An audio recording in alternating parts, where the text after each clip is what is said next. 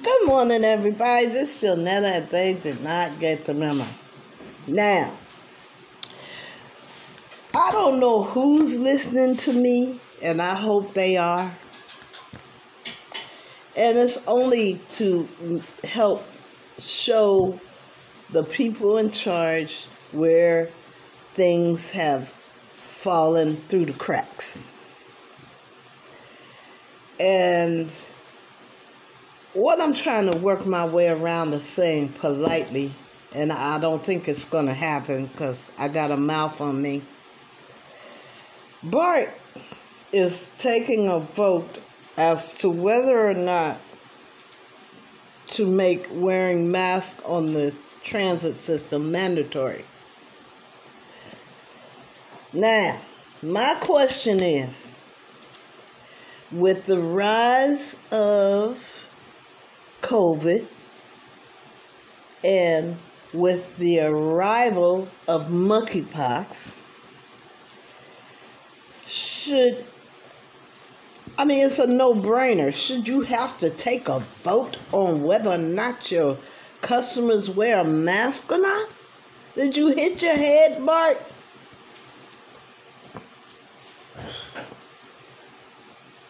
The object is to keep your passengers alive. So th- you're kind of a little slow because last week, the week before that, they were saying that, uh, let's see, I was watching the numbers on Channel 4. They were saying it was 900, 9 million, so many people with COVID. And then in a two week period, it went up to 10 million plus. So, my question is why should you have to take a vote on a no brainer? That's all. That's all I had to say.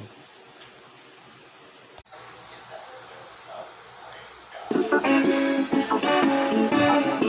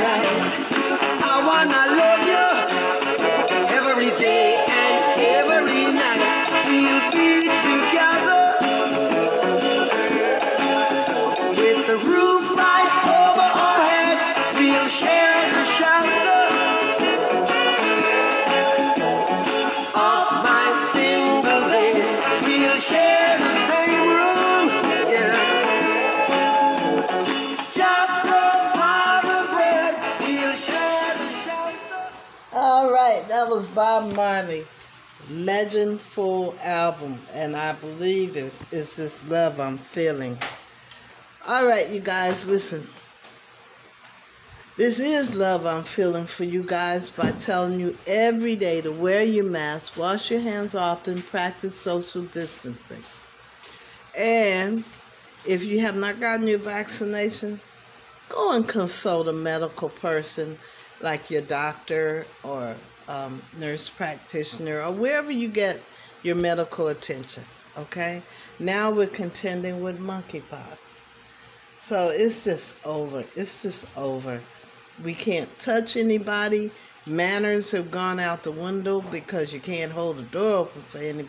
I mean, you just, it's just all bad. You can't breathe, you can't touch. What else? What else is coming down the pike? And the only way to conquer this country seems to be by disease. Anyway, I'm not going to go off on that. I digress on that. Um, do the best you can with what you got. And um, pray. That's all I can say. Because this uh, disease thing is getting out of hand. Um, before long, we'll be walking around in gas masks that are modified for filtration. All right, you guys, I love you, and ain't nothing you can do about it. I'll talk to you tomorrow.